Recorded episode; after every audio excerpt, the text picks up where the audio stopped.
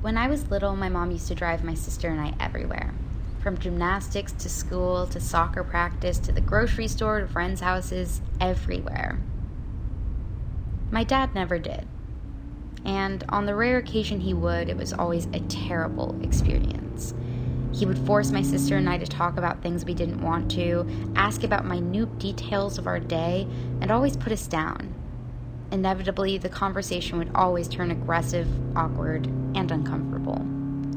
And the thing I noticed about what made car rides with my mom so wonderful was not what was said, but rather what wasn't. I would get in the car, and for a moment, my life was peaceful.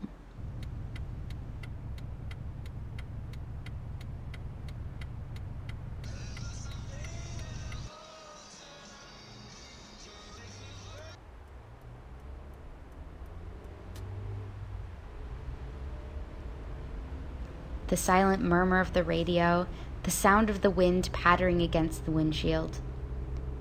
In these moments, it was the comfort in not saying anything at all, in not having to, that made me realize the importance of finding comfort and safety in someone. And it reminds me of the love for my mom I have and how grateful I am to have somebody that I can share those silences with.